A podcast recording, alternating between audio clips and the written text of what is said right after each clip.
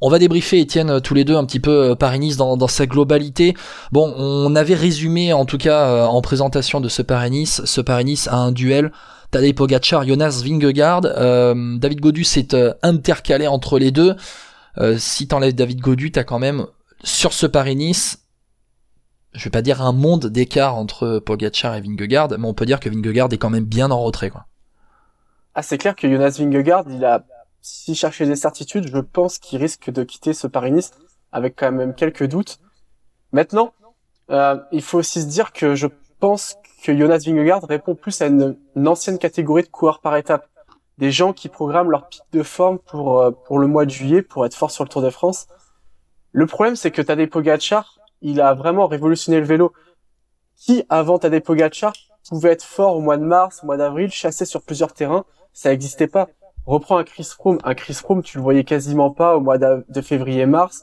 Éventuellement sur un Tour d'Andalousie, mais c'est quelqu'un qui était en retrait par rapport à ses performances de juillet.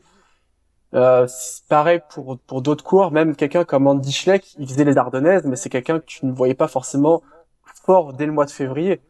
Pogacar a, a révolutionné la, notre approche, et maintenant quelqu'un qui n'est pas au top de sa forme au mois de mars, on aurait tendance à s'inquiéter.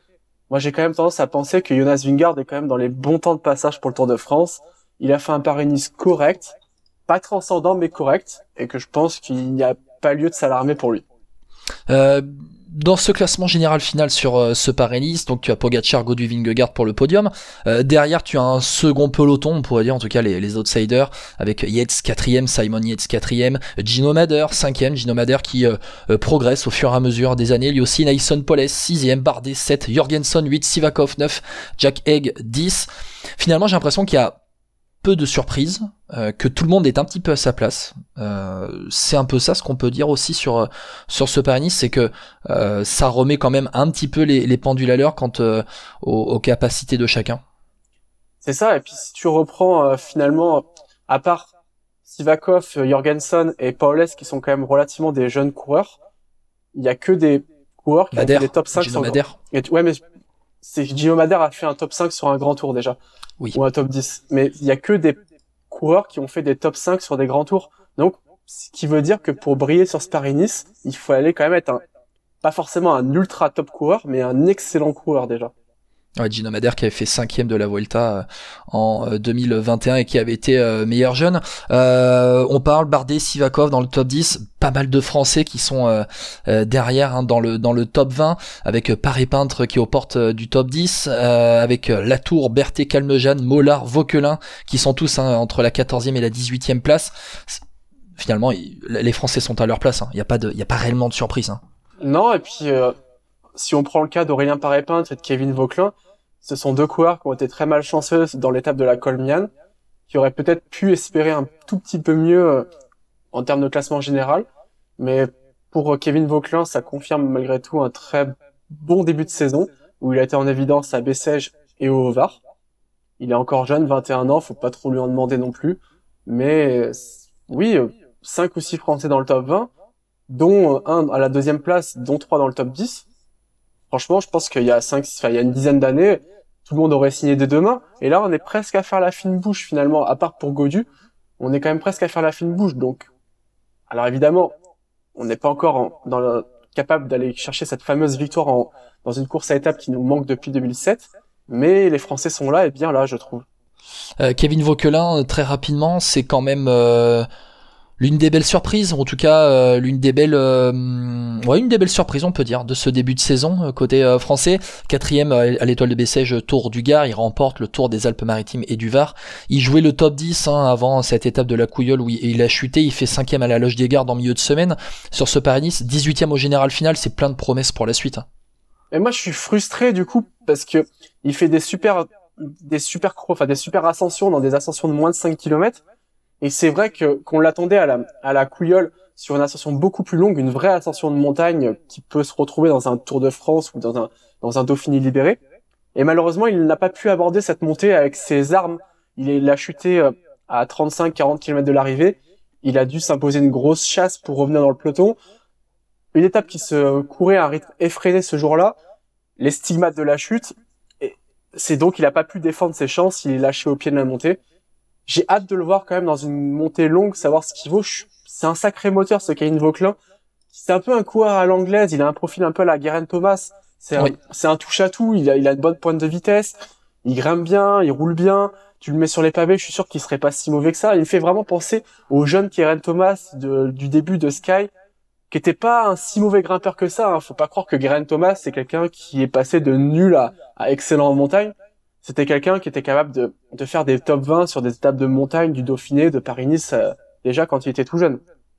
Kevin Vauquelin qui avait été en 2021 euh, euh, champion de France du contre-la-montre chez les euh, Espoirs, qui l'année dernière en fin de saison a fait une super fin de saison avec une deuxième place notamment sur le tour du, Luxembourg. Kevin Vauquelin, il n'a que 21 ans, hein. il aura 22 ans dans, dans un mois. C'est vraiment voilà, le, Normand est vraiment attendu et c'est une des belles, à mon avis, une des belles promesses hein, de cette équipe Arkea Samsic pour pour la suite. On va parler, moi pour moi il y a un flop dans ce Paris-Nice.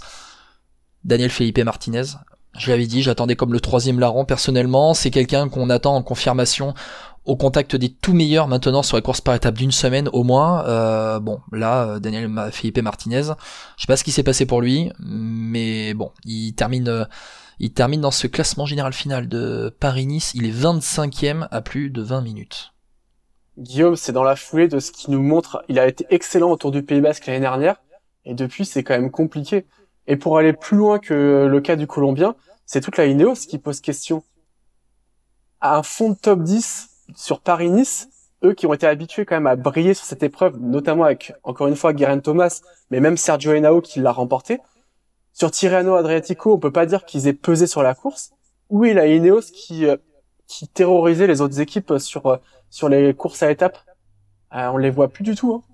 Bah, on en avait parlé hein, dans la grande presse euh, de, de l'équipe mm. Ineos. C'est une équipe qui a quand même changé un peu son identité. Après, bon, Daniel Felipe Martinez, on va pas tout jeter hein, de, de, de, ce qu'a fait le, le, Colombien. On débriefe seulement Paris-Nice. Il avait remporté le Tour d'Algarve euh, au mois de, de, février. Il était encore dans le top 10 du général avant l'étape de la, de la Couillole. Il fait huitième à la Loge des Gardes. Mais ce qu'on attend de Daniel Felipe Martinez, c'est pas réellement un top 10.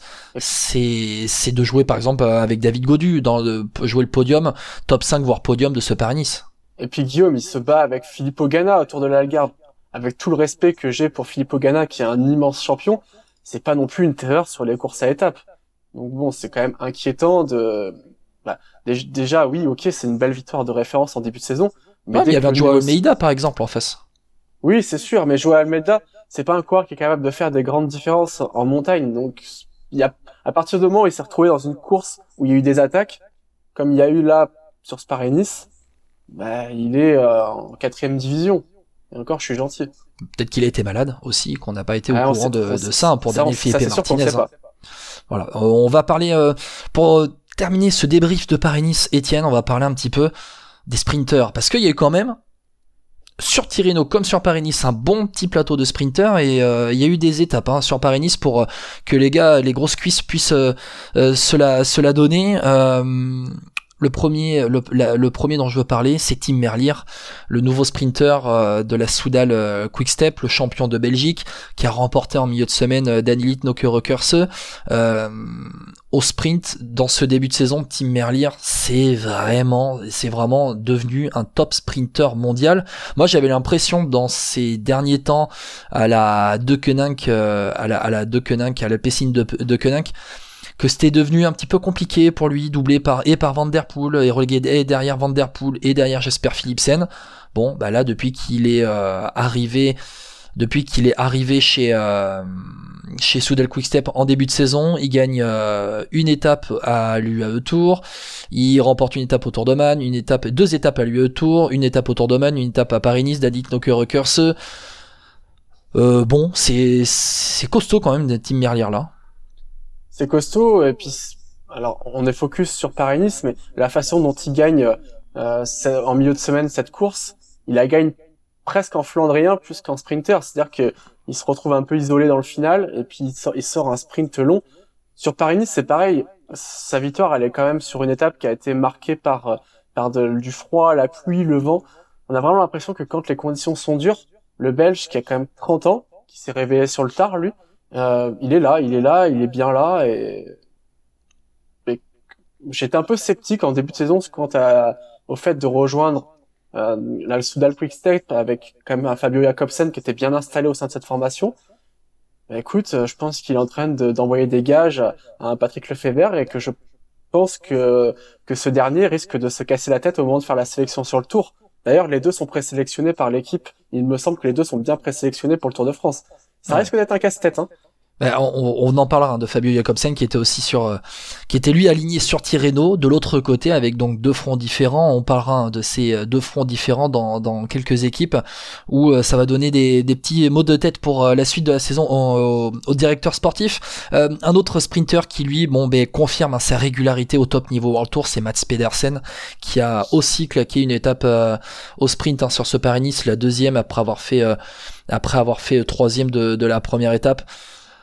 Mats Pedersen qui va faire deuxième à Saint-Paul-Trois-Châteaux aussi euh, plus tard euh, dans, dans la semaine euh, derrière Olaf Koy. Mats Pedersen, c'est c'est moi moi j'en fais, on en parlera à la fin du podcast. Hein. Pour moi, c'est un des favoris de Milan sans Remo, mais ça devient un, un, ultra complet avec une grosse pointe de vitesse.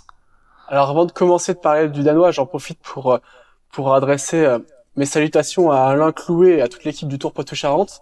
Pourquoi ça, Guillaume? Parce que Matt Pedersen a été une des révélations de, de l'édition 2017 qu'il a remporté.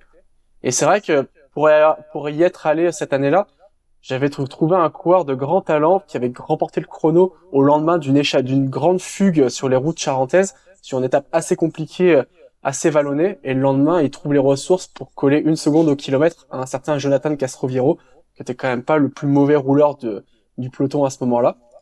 Non, je suis là totalement d'accord avec toi. Là, tu, tu prêches un convaincu. Mats Pedersen, il s'est sprinté. Quand il y a des boss, il s'est passé, il s'est passé les boss sur les pavés. Il est impressionnant.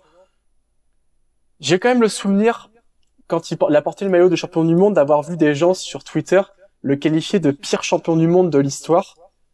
Euh, je pense que, j'imagine que le Danois n'a pas vu ces, ces, ces choses dites sur lui à ce moment-là, mais je crois quand même qu'il est en train de prouver qu'il est un, pour moi, c'est un grand champion, Matt Pedersen. Hein. Il lui manque encore un monument, mais c'est il fait partie de ces grands champions capables de gagner euh, sur plusieurs terrains. Très intéressant. Et puis, euh, j'ai l'impression qu'en plus, le coureur est plutôt sympa, pas dans, pas dans la polémique. Il fait, il fait sa vie, il est fidèle à son équipe de la Trek depuis ses débuts. Une équipe qui l'a fait progresser, il a gravi les échelons au sein de cette formation. Profil très intéressant, c'est clair. Autre sprinter, alors je vais, euh, je vais en parler, euh, je vais en parler euh, rapidement. C'est Olaf Koy qui a claqué une étape au sprint. C'est une affirmation qu'on attend de lui au World Tour cette saison et il, claque une étape sur Paris-Nice, donc c'est quand même euh, ce qu'on attendait euh, de lui, c'est, bien, hein. il remporte d'ailleurs l'étape de Saint-Paul-Trois-Châteaux, euh, donc je le disais devant Mads Pedersen, Olaf, Olaf voilà, ça fait partie de ces jeunes sprinteurs, la nouvelle génération du sprint aux Pays-Bas qui bluffe hein, un peu tout le monde.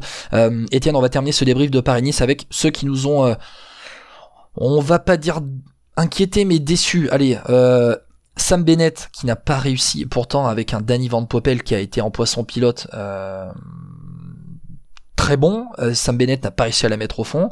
Euh, et moi aussi quand même Arnaud Desmar qui inquiète avec un changement de train à l'intersaison pour lui avec des poissons pilotes qui sont partis. Bennett et Desmar c'est les vraies déceptions au sprint hein, sur ce Paris-Nice. Je suis d'accord avec toi. Peut-être encore plus Arnaud Desmar qui parce que Sam Bennett a quand même pu prendre part à des sprints et on peut se dire que c'est peut-être qu'une question de condition et qu'il euh, peut monter en forme. Le problème d'Arnaud Desmar, c'est que c'est euh, plus, il est plus structurel. C'est-à-dire qu'il a même pas réussi à prendre part à un sprint, à chaque fois largement enfermé. Il n'a jamais pu disputer ses chances. Donc on sait même pas si c'est un problème physique ou si c'est, enfin en tout cas c'est un problème qui semble plus compliqué à, à se résoudre. Et euh, on sait que s'il veut aller sur le Tour de France, il n'aura pas un train complet à son service, étant donné que à minima, la moitié de l'équipe sera consacrée à David Godu, qui sera en quête d'un podium sur le, Tour de France. Donc du coup, ça pose la question, est-ce que vaudrait-il mieux pas qu'il aille sur le Giro, une épreuve qu'il aime, qu'il aime particulièrement en plus, pour y claquer des étapes avec une équipe qui lui est parfaitement dédiée, même si Thibaut Pinot, euh, il sera là-bas, plutôt que d'aller sur le Tour de France où il aura maximum un ou deux équipiers et où, on va pas se mentir, il risque de retomber sur les mêmes problématiques qu'à Paris-Nice? Avec un David Godu hein, qui sera euh, leader sur le Tour de France. Euh, bon, apparemment la cohabitation sur ce Paris-Nice n'a pas été si euh, inquiétante que cela entre les deux. Merci Étienne d'avoir été avec moi pour ce débrief de Paris-Nice.